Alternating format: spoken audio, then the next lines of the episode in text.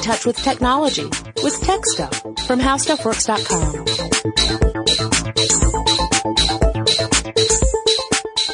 Hey there and welcome to Tech Stuff. I'm Jonathan Strickland. And I'm Lauren Vogelbaum. And today we're going to talk about something that we've actually mentioned on previous episodes of Tech Stuff, and that's recycling electronics. Uh, a long time ago, Chris and I did a, a full episode on electronic waste or e-waste and talked about the dangers of it and why you would want to recycle or refurbish uh, goods that are, you know, electronics, consumer electronics. Um, but we thought it was worth revisiting this because things have developed in the time since we recorded. Things have changed. Yes, tech uh, stuff has been around for what five, almost six years now. Yeah, so, tech, tech um, stuff was invented shortly before the internet. uh, we used to, Chris and I at the back in the day used to just find people and talk to them about technology as they asked us to please let them go. But um, now we've got a, a, a, different arrangement um, we can reach a much broader audience, although we are not able to hold them until we're done. Other than that, though, I think things have improved. I think I think that is coming in the future. I think that some kind of haptic feedback shock shock system like should. If you, so if you pause or you you are allowed to listen to us at two times speed, but only if it pitches our voices up because we like being chipmunks speak for yourself. At any rate, okay. Um, let's so, let's talk about recycling. So, so, this this really is a major problem. Um, uh, Greenpeace estimates that um, 20 to 50 million tons, million tons. That's that's 18 to 45 million metric tons. Right. FYI, um, is, of, of e-waste is generated every year. Right. And and and before we get a lot of emails saying, but that's Greenpeace, you know, they're biased, etc. We totally understand. A lot of the the sources we're pulling from are from various organizations that have very specific philosophies when it comes to recycling. However, when it comes down to this one, I found lots and lots of different estimates that all came from different sources that essentially gravitated around this 50 million ton mark. So I, I pretty much subscribe to that. Now the 20 to 50 million one, that one was quoted back in 2009. So 50 million, it's not a surprise that that number has crept up to the higher end of that scale since then. I mean, 2009, we still had just the very dawn of the smartphone era as far as the consumers were concerned, right? I mean, it only, iPhone had only been out for a couple of years. Now we've got iPads, all these other kinds of tablets, all smartphones of all shapes and sizes, tons of different types of computers and, and video game consoles and all these other kind of elements. Not a big shock to see that there's this massive amount of stuff. And on top of that, the the world of technology is one that encourages us to consume right? Oh, sure. Well, I mean, every, everyone wants, or not everyone necessarily, but most of us want, you know, the new big shiny thing, and uh, yeah. and, and, we want it to perform to our specifications. You know, we we want to do that that stuff that makes it useful, and which frequently means getting the new one right. as soon as it comes out. Because we don't we don't want to feel like we're missing out on something, right? Mm-hmm. I mean, as an Android user I feel this very keenly. You know, I, I think in some ways Apple users have the better end of the deal in the sense that they can generally expect that their products, specifically things like the iPhone and the iPad, will update once a year. iPad's a little different. We saw two updates come a couple of years ago in one year. In fact, like six months apart from each other, seven months, something like that. But in general, the iPhone tends to get one update per year. And so while you still have that regular drive to upgrade your devices, it's not like Android where a new handset comes out from different manufacturers on a weekly basis. Right. But either way, the message that we get from marketing, from companies, even from our peers is that you are missing out if you don't have the latest thing. But that means you have to do something with the old things you have. They will slowly accumulate in your home or maybe not so slowly depending upon how, how big a tech geek you are. I've got friends who it's like you walk into the computer history museum when you, when you walk into their place and you might have a junk drawer that's just junk smartphones from the last like couple of years.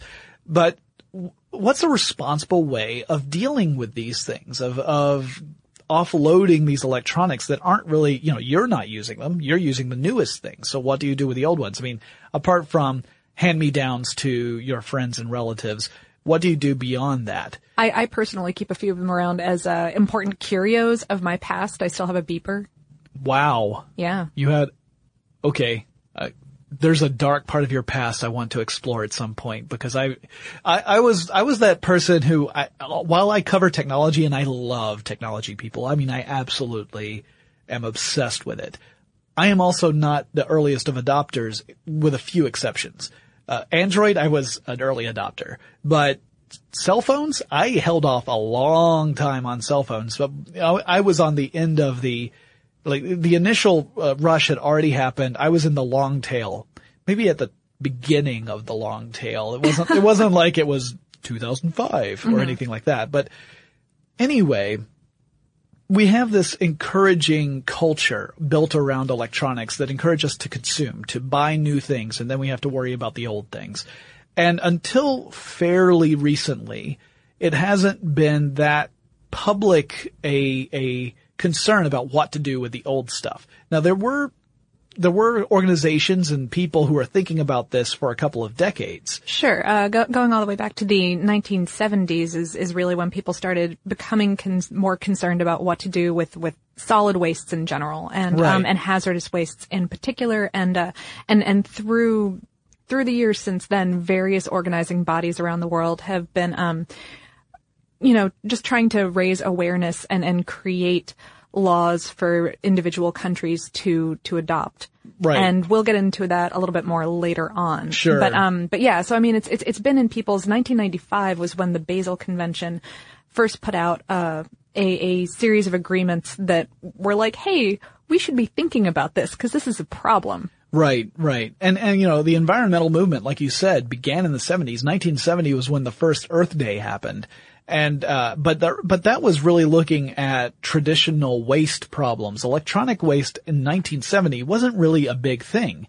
You know, you would buy an appliance and you would keep that appliance until it was broken beyond repair and then you would get a new one. But other than that, and you know, you, you weren't necessarily upgrading your television that frequently or any of, of the other consumer electronics that were popular in the 70s. It wasn't really until we got to like the portable electronics of the mid 70s sure. and then the personal computer yeah. era. Also, I mean, we didn't have circuit boards in every toaster, like we didn't yeah. have smart toasters yet, so right. it was a little bit less of a specific issue. Stupid toaster. So, Let's look at some statistics about electronics and recycling yeah. and, and just tossing stuff away.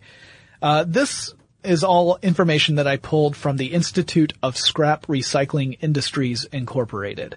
Uh, they had a presentation that was all about the stats, and uh, the, the, stats here mostly date from 2012, so they're pretty current. Uh, uh, keeping in mind there are other stats that we could talk about. The Environmental Protection Agency did a report back in 2009 that said that only about a quarter of all the electronics ready for end of life management, meaning they are, you are done with them. You do not want them anymore. Only 25% were collected for recycling back in 2009, and the total weight of electronics ready to be discarded or recycled was about 2.37 million tons uh, in 2009. Now, again, that was for the United States. We're talking 50 million tons annually worldwide. worldwide. So, uh, for the Institute of Scrap Recycling Industries Incorporated, they have some other interesting statistics. They said that the United States exported 47.3 million metric tons of scrap material in 2012. Now that includes more than just electronics. It's not that that's all electronics because these numbers start to conflict with each other. You're thinking, wait, we're yeah. producing, the world's producing 50 million, but the U.S. is exporting 47.3 million. Uh, so this, this, this is, is, overall all scrap, mm-hmm. right? And then they said that the value of the scrap materials was estimated at about $26 billion. It's a um, lot of money. According to the Federal Trade Commission in 2011, um, the um, the U.S. export of used electronic products was 1.45 billion. So so that's of of that share. Yeah, of the 26 billion, 1.45 being electronics. Be, be, being like like above the table electronics, yeah. like when we're not talking about because there is an issue with people um, illegally exporting sure. electronic goods. Right, right. We'll get into that too. Uh, so that that scrap that we're exporting, that the United States is exporting. The When I say scrap. we, I'm talking about the United States because that's again, once again, we say this all the time. not the That's ro- where yeah. that's where Lauren and I live. Uh, but the, you know, obviously, e-waste is a global issue. It's not. In fact, that's it's a global issue mainly because of the United States and countries like it. Uh, because developed countries have been exporting waste to developing countries and, Yeah. And- messing everything up. Yeah, Yeah, it's it's a big mess. Uh, although there are a lot of people working very hard to clean that mess up.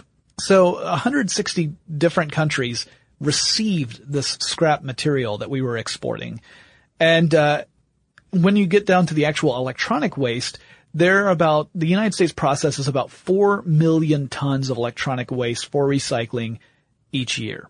That's uh, there are about six million tons in the United States that get uh, sent out for recycling, but only four million of it are processed within the United States itself. So the rest of it has to go somewhere else because we just don't have the capacity to process more than that uh, currently. Although Right. that could change as companies begin to explore the potential of recycling in the U.S. A part of the issue is also cost effectiveness. Um, and until um, possibly today, it's been pretty hard for uh, companies to in the U.S. to compete with recycling plants outside of the U.S. Uh, partially because a lot of recycling plants in developing countries aren't certified and um, aren't being responsible Right. with their workers' health or, or their waste management management practices. Yeah, essentially what, what it comes down to is economics, right? Yeah. You, you get, you have an economic, uh, incentive to ship this stuff overseas because there are processing facilities and collectors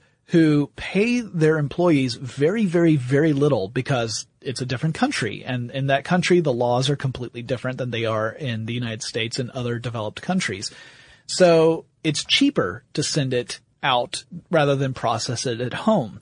And because you look at business decisions with that dollar sign in mind more often than not, not to say that all companies do this, but Absolutely. but it's a general trend, especially if you're answering to shareholders and shareholders are interested in getting a return on their investment. You're looking for the cheapest way to do the work possible. And that might involve sending stuff off to a company that doesn't pay its employees very well and doesn't really care about their health or safety. Um, and that's like Lauren alluded to. That might be changing big time in the United States, but we'll get to that. Uh, so 75% of all e-waste collected for recycling comes from commercial businesses in the United States. Only 25% came from residential sources. And so, uh, uh, the, the Institute actually identified that as an area of opportunity to increase collection and recycling programs within the United States to cater specifically for regular citizens so that we would have an outlet that would be easy to access. Uh, and there are multiple ways of going about that, whether it's some sort of government funded program or a completely privatized service. Uh, that that was left up in the air. The the, the program wasn't, or the uh, the presentation wasn't about that. It was just saying, here's some opportunity. Uh, also, 82.8% of all collected e-waste in the United States was recycled, reused, or refurbished within the U.S. And then 17.2% of the collected e-waste. Keep in mind, this is just the stuff that was collected for recycling. There is a lot of it that's just going to landfills. That's just dumped. Yeah. Yeah. But 17.2% of that collected e-waste by weight was exported to other countries. Now, if you look at all the e-waste collected, 12.1% of it was exported as testing or working products, meaning that these are things that were still in working order that could be donated to other countries so that they To be could refurbished and reused. yeah, so that they could either be sold in that country or used in some sort of school program or whatever. Some of it was ready for repair or refurbishment. Some of it was just in working order. But that remaining 5.1% of all of the electronic waste we collected ended up being exported without us really knowing what the final destination or purpose was, which is troublesome.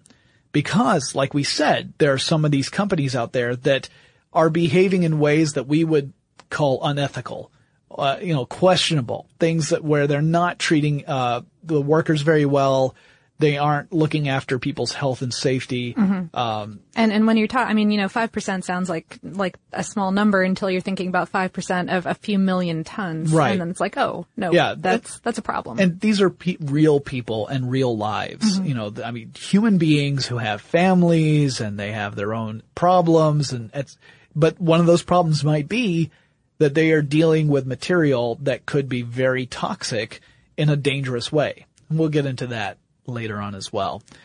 So with that 5.1%, they call it the sliver in, in the presentation because when you're looking at it, if you look at it just from a percentage point of view, like you said, Lauren, you have this tendency to say, oh, it's just 5%.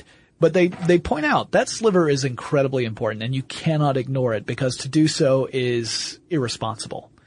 So, and again, this is just the United States. There are other countries that also export electronic waste to developing nations. So it's, it's a problem that goes beyond just the U.S. It's just that those are, again, the figures that are easiest for us to get because we happen to live here. Right, right. Uh, as as it turns out, the, the European Union is a little bit ahead of the, the, the U.S. in the entire game. Um, they have they have passed the um, European Waste Shipment Regulation, which um, ha- has adopted some of the statutes put out by multinational organizations for for better better um, More responsible, more responsible recycling. treatment Right. of these products. Right. And uh, what what actually happens to this recycling? The stuff that's being sent out to to be turned into other stuff, not just refurbished or repurposed. Seventy percent of it is recycled into specification grade commodity scrap, which includes things like aluminum or copper or scrap steel. 10% of it's resold as functioning equipment and components for direct resale. So only 10% of all the stuff we send out is actually being used again in that respect. Uh, and 18% of it's resold as equipment and components for further repair and refurbishment. So that may mean that you're not just, uh, like, like the computer you donate might have some stuff that they, they salvage from the computer to use either to sell directly or to put into something else. And then other parts might just join that scrap. So the majority of it, that 70% is going as just scrap. It's not, not being reused or refurbished or anything like that. So why would you want to recycle in the first place? Well, part of it is that the idea of donating your electronics, anything that's in working order, then extends the lifespan of that device, which makes the device more valuable to people in general. And and also can can specifically help people in need. There's a bunch of different programs. Um, you know, uh, cell phones for soldiers, or um, a, a lot of uh, domestic abuse hotline kind of places will Sure. accept cell phones for um for, for for victims to use to get help. The World Computer Exchange accepts computers for donation. It's one of the more reputable uh, organizations. There are there are quite a few actually that have in, incredible reputations. They are known for being responsible and for accepting donations. It's important that you do research when you need to recycle your electronics, and we'll talk more about that in the second half too. But just a general note: if you are going to recycle anything, make sure that what, whatever outlets you're looking at are responsible ones. So what sort of materials are getting recycled when we're recycling electronics? It's pretty much the same sort of stuff you would think of when you're sorting through your recycling, you know, if you have like a recycle bin or several bins that you have to sort through. It's the same sort of stuff in general. It's just they happen to be combined into products. And, right? and it's changing slightly um, as the face of electronics change. I mean, if you're recycling your old uh, CRT monitor, then, then Yeah. that's going to be a different set of stuff. Than, right, different components than say a, a flat screen digital display or Sure. a plasma TV even. Because you know, I, when I think of uh, recycling electronics, I'm always thinking of smartphones, tablets, and computers. But really, we're talking televisions, we're talking microwaves, we're talking about anything that's a consumer electronic, right? You know, not just the the stuff that Jonathan thinks of as consumer electronics because he has a very narrow view of the world. Um, so really we're looking at glass, plastic, and metals being the chief components that go into this whole recycling. Uh, and I thought it might be fun to talk a little bit about the outcome of that. Like why, why do we recycle these things? How efficient is it? Does it make sense? Yeah. Because there are people who say that at least some things that we recycle, it doesn't make a whole lot of sense to recycle them. And that is that is partially true. Uh, we actually just did a, a two part series on recycling for forward thinking. Yeah. Um, so if you guys aren't aren't listening to Forward Thinking, you should uh, check that out and and watch the video series too. It's I'm having a blast doing it, and Lauren joins me, and also the series writer uh, Joe. He he's on that audio podcast too, and the three of us. We have a lot of fun. This. Yeah. No, it's we have an axe. yes. There is an axe. That is true. Uh, it's only for Forward Thinking. We do not have the axe for tech stuff. You don't get to see the axe, but you get to hear us re- refer to it once in a rare while.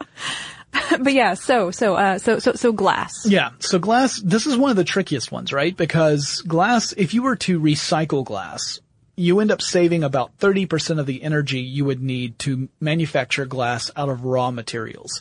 So that means that you're expending 70% of the energy that you would require if you were just starting from scratch, right? So 30% is not a huge amount of savings. And depending upon how the sorting facility does the sorting for glass, it can actually require more energy and time to sort through. It starts to make the whole recycling process a bit questionable for certain communities. Not, not the case everywhere. Some facilities have very sophisticated sorting equipment that make this go very easily. Others do not. So glass is one of those things that I, I recommend if you can reuse the stuff, reuse it. Uh, if you cannot reuse it, recycle it. The other part about glass that makes it kind of a, a, a you know, it makes it the least wasteful in a way is that the raw material that we use to make glass is plentiful since it's mainly sand. So it's not like we're running on a shortage of sand. We haven't hit peak sand yet, right? No, no, I think that of all of all the elements that we are concerned about, um, or not that sand is an element. That's Right. That, that's a All the- terrible well, science fact. Well, ele- Um, elements in the sense of factors. sure. Uh, and also glass is non-toxic. So if it ends up in a landfill, at least you know it's not going to be, uh, I mean, assuming it's not lead glass, it's not going to be leaching, uh, toxins into the environment. We don't want glass to end up in a landfill, so don't get me wrong there. I would much prefer that you reuse it if you can or recycle it if you cannot. But keep in mind, some recycling facilities end up sending a lot of glass to landfills anyway. I mean, it just, it, I, I keep on hoping for the improvement there so that we don't have to worry about that because mainly what I'm looking at here is an energy saving model. Mm-hmm. Because if you're saving energy, that means that you are also emitting fewer greenhouse gases. This is a huge, big picture thing. And right? also, I mean, also saving money because what it really comes down to for, uh, you know, unfortunately, but this is the way the world works is, is an economic factor of whether it is worth someone's time. Right, right. Then we have plastic, and plastic's actually a little more complicated. In fact, a lot more complicated because there are a lot of different types of plastic, and some are easier to recycle than others, like PET plastic or polyethylene terephthalate plastic. Good job. Yeah, it only took two tries. You guys, I hope, missed the first try, unless Noel is feeling vindictive, in which case he kept it in there. Noel is non-committal. Anyway, so PET plastic, this is the stuff that, uh, you see in like clear bottles, like plastic bottles, you know, soda bottles, water bottles, that kind of thing. That tends to be PET plastic and it's very easy for us to recycle that. And if we, if we do, we save 84% of the energy we use in plastic production from raw materials and 71% of the greenhouse gas emissions. So 84% less energy, 71% fewer greenhouse gas emissions. Obviously, recycling this type of plastic makes sense from multiple perspectives. However, However, your electronics are not always made out of the same Right. plastics that your soda bottles are. Yeah. So that, that is an issue. That does mean that, you know, not all of the types of plastic are going to save that same amount of, of energy and, uh, greenhouse gases. And part of that is just that the amount of plastic we produce, a lot of it is that PET plastic. So that's where a lot of the work has been done in recycling. So it's one of those things that as we continue to use these other types of plastic, I expect we'll have more improved processes for dealing with it in a recycling uh, uh, perspective. But something else to keep in mind. Now, when it comes to metals, metals are one of those things that just makes perfect sense to recycle. Depending upon the metal, it can be a huge savings. So, for example, aluminum, you can save way more energy by recycling aluminum than you would if you were to try and produce aluminum by mining stuff and refining it and then and then using it in products. So it make you save a lot of energy and fewer greenhouse gas emissions if you just recycle. Yeah, I don't have the number in front of me, but I remember it being like over 90%. Yeah, it's it's I think you end up spending like 6% of the energy you would need to produce it from raw materials. If you're looking at the big picture, everything from the mining operation to all the way down to finally getting whatever the product is. So aluminum makes tons of sense. Steel is also a very good candidate. It's not nearly as, uh, uh, uh, big savings on energy as aluminum is, but still good. Uh, and then there are a lot of precious metals that we tend to use in electronics, gold being one of the more popular ones, one of the more uh, frequently found ones. But you can even find, depending upon the, the device, you can even find stuff like platinum, which is pretty darn rare and extremely valuable. So you want to be able to reclaim as much of that as possible and not just toss it away. Platinum, by the way, not used in most common consumer electronics. It's it's actually that would be It, it would, it would hit the price point of, you know, not Yeah. really for consumers. This would be for the rich people who want to have ridiculously luxurious items. Uh, that's a little editorializing, but it's also true. Uh, anyway, uh, but you can also find other other metals like copper. Copper is one of those that is obviously really important in electronics. It's one of those conductors that we use over and over again. And so we want to reclaim as much of that as possible because there are reports that we're hitting peak copper and that before long our, our copper that we're bringing in from mining operations is just going to start to drop and that will affect the way the electronics market moves from that point forward. So these are the items that we're really interested in when we're recycling, assuming that you're not just reusing that device, refurbishing it so that you extend the life. These are the sort of things that we can pull out of these devices and then use again either in future electronics or, you know, whatever. Like most glass ends up becoming containers. Mm-hmm. Plastic, same thing. Most plastic ends up becoming a container. Aluminum, same thing. Most aluminum tends to turn out to end up being aluminum cans. But it does mean that we don't have to spend the energy and, and time to get those raw materials. And also the environmental impact of getting those, and, uh, those raw materials gets decreased. So it's a good idea. Um, beyond that, there are some financial benefits, uh, or potential financial benefits. So uh, right? Aren't there a bunch of tax programs in, in effect? there are a lot of tax programs. It all depends on where you live, obviously. Within the United States, if you are donating a, uh, a, a device to a nonprofit organization, an official recognized nonprofit organization, Not like Then- your aunt. Yeah. Right. But You can get a, a write-off on your taxes, uh, but you have to come to an agreement with the nonprofit organization as to how much that particular device is valued.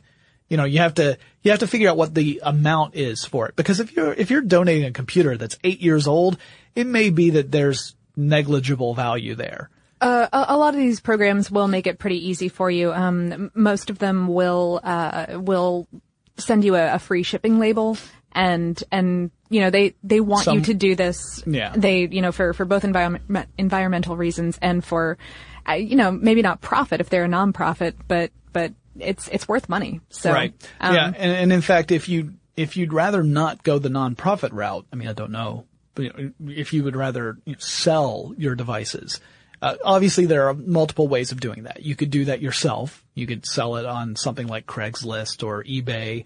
Uh, there are certain programs where if you didn't want to sell it, you just wanted to give it away, but you know, you just wanted to give it away to someone within your community. There are a lot of different organizations that do that. Here in Atlanta, I know that there's a community called FreeCycle, which I assume is operating in other communities as well. But on FreeCycle, you would just go on and create a post, very much like eBay or Craigslist, and say, here's what I have. I'm giving it away. The first person who wants it gets it. And, uh, my wife loves that program. I have some interesting furniture because of it. And then there are things like, uh, Gazelle. Gazelle is just one of several different programs that will buy old electronics for, you know, whatever the value is at that time. Keeping in mind, electronics depreciate just like any other product. and the Kelly lo- Blue Book of Electronics, something like yeah, that. Yeah, yeah. So, so you're gonna get you're gonna get a fraction of what you paid for it, but it does mean that you get some money back, which you can then use to you know finance your habit of buying new electronics. I mean, it, it is addictive. I I've gone through a smartwatch craze, Lauren. I, I don't own one yet, but I've got like five of them on order now. I am not kidding. I ordered another one just the other day. So it's the Agent, the Pebble, the, uh, the world's thinnest watch, which technically isn't a smartwatch, but is pretty cool.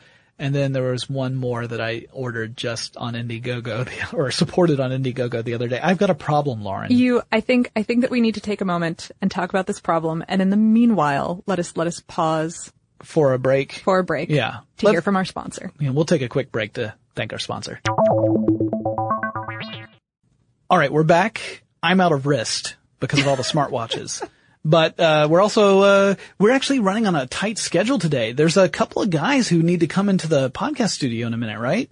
It's I- uh, I don't know. I've never heard of them. Yeah, That's- some guys. Uh, but they're recording their episode next. So we want to talk quickly about some of the responsibilities and dangers associated with recycling. We've, we've alluded to them earlier, but we need to actually address them now. Uh, yeah. Um, so, so interesting breaking news as of this morning, this morning being July 24th, 2013, um, representatives of the U.S. Congress have, uh, have announced that they have a act that they are trying to pass called the Responsible Electronics Recycling Act, aka RERA of 2013. Um, this this would be an update of the Resource Conservation and Recovery Act, um, which was originally passed in the 1970s, 1976 to be precise. Um, and uh, it's it's updating it to to basically just um, uh, prohibit the export of restricted electronic waste from the U.S. to countries that are not members of um, responsible organizations that um, that, right. That, that, that, that regulate the way that these things are handled. And the reason for that is because electronics can have some pretty nasty stuff in them. Like the plastics themselves can release lots of toxic materials as you process them. Processing in this case may involve doing things like not just shredding it up and incinerating it, which can release some terrible toxins, mm-hmm. but even when done responsibly. Exactly. Yeah, you have to have you have to have capture systems to capture those gases that are given off. And ideally you're not incinerating stuff in the first place, but some of the stuff does get incinerated. Uh, but there's also uh, a practice of dipping some of these things in acid baths to burn away everything other than the precious metals that you want to get at. And that can produce some terrible byproducts. The acids themselves are da- hazardous. Then you get some byproducts that are dangerous. Uh, some of the, t- the fumes that give off are toxic. It can have health and environmental impact of the community all around, even if you aren't directly exposed to it on a day-to-day basis as part of your job it can uh, impact your community. And in fact, there are areas in China that are known for being these toxic uh, communities that are just filled with lots of uh, of uh, well, lots of toxic chemicals, and and as a result, people have suffered some pretty serious health hazards, health issues because of this. So that's why this act was proposed in the United States was to try and make sure that we create a responsible conduit for recycling so that we minimize the environmental and health impact that can happen as a result of coming into contact with this stuff. And you might think, well, what kind of stuff besides plastic are in electronics? How about mercury? That's pretty toxic stuff. Fairly toxic, especially if you're if you're just playing with it. Um, lead. Yeah, yeah, these are things that can cause neurological issues. Both mercury and lead can cause neurological problems, including things like blindness, uh, cognitive issues, and prolonged exposure can lead to, to deadly poisoning. It can be fatal. You have stuff like cadmium, which can damage lungs and kidneys and cause environmental damage if that leaches into the ground if you were just to put it in a landfill. And uh, sulfur, uh, uh, sulf- sulfuric acid is one of the two elements, along with lead, that um, uh, uh, again uh, components, not elements. Apologies. Um, that that makes up every all of the batteries that you use, all the AA batteries, the Yeah. disposable batteries that you're using If that are not lithium. There, there are lots of batteries that are, have sulfur in them, and that can lead to sulfuric acid. That can cause damage to kidneys, eyes, liver, and heart. So, uh, and, and, you know, the methods of recycling, like if you're actually recycling this stuff, you tend to be grinding it up into tiny little bits, especially for the plastic. Uh, so that can, uh, if you're incinerating any of that, that can cause problems, obviously. Uh, you can be dipping them in the acids, like I said before. That's a problem. So it's, you know, you, you want to make sure that this stuff is going to a responsible entity that is going to take care of this material and make sure one, that it's doing its best to maintain the health and safety uh, concerns of all of the employees. And two, just making sure that that material is actually getting recycled and not just dumped somewhere. Right. And not just taking your money, uh, because some of these centers are operating on contracts that are working with big companies or whatever. Not just taking the money and then just dumping the stuff, but actually doing what they're supposed to be doing. So part of that process meant that there needed to be some sort of certification there, some sort of third party certification that would guarantee that people were being responsible and accountable. And uh, there are a couple of different programs in the United States that have come up because of that. E-Stewards is one of them. That's one I see all the time. Is the the e, if it has the E-Stewards certification on it, that means it's been inspected and certified by a third party entity and that it is behaving in a responsible manner when it comes to recycling your products. So if you are thinking about recycling stuff, do your research. Look into what is available in your area and see if it is in fact certified. Right. The EPA actually has a um, like an interactive map up on their website uh, that that breaks down a lot of local places that have been independently certified. Right. Another one is the responsible recycling practices. That's called R2. No notice there about what happened to D2, but R2 is there. Um, and also a lot of manufacturers have their own recycling programs. So you can look into the manufacturer that produced whatever the product is and see if they have a recommendations. Yeah, because there may be a program where you just send it right back to the company and then right. they will deal with it. Or, uh, or even one of the places that you have purchased your electronics from might have a, a similar program. Like I, I know that Staples and Best Buy do.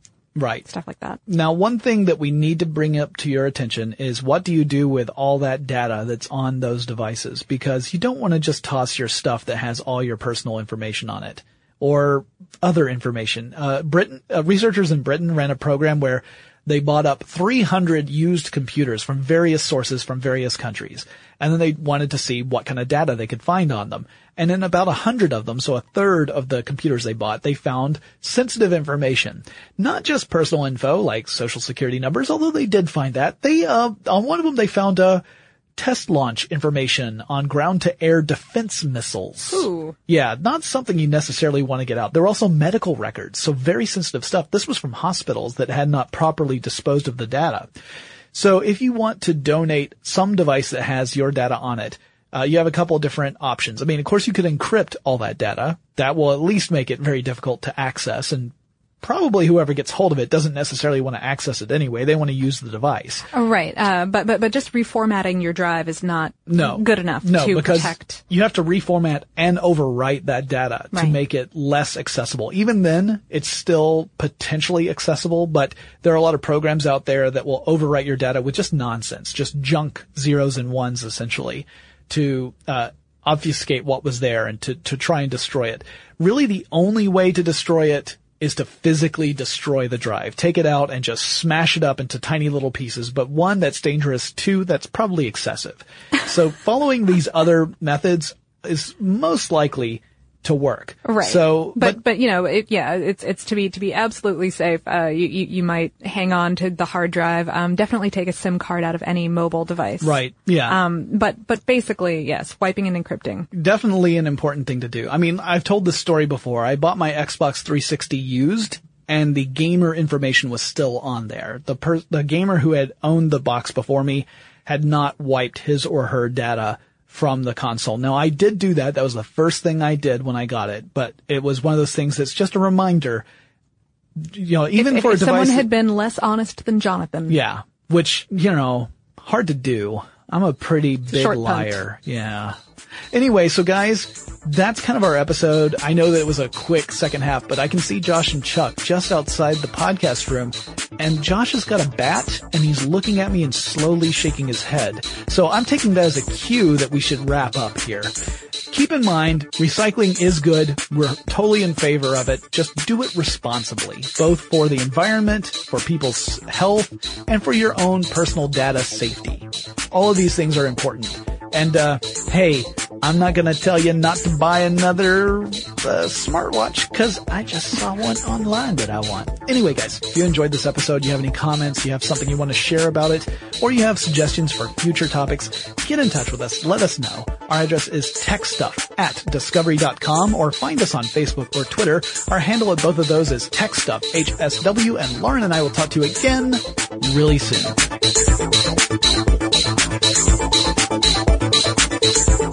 For more on this and thousands of other topics, visit howstuffworks.com.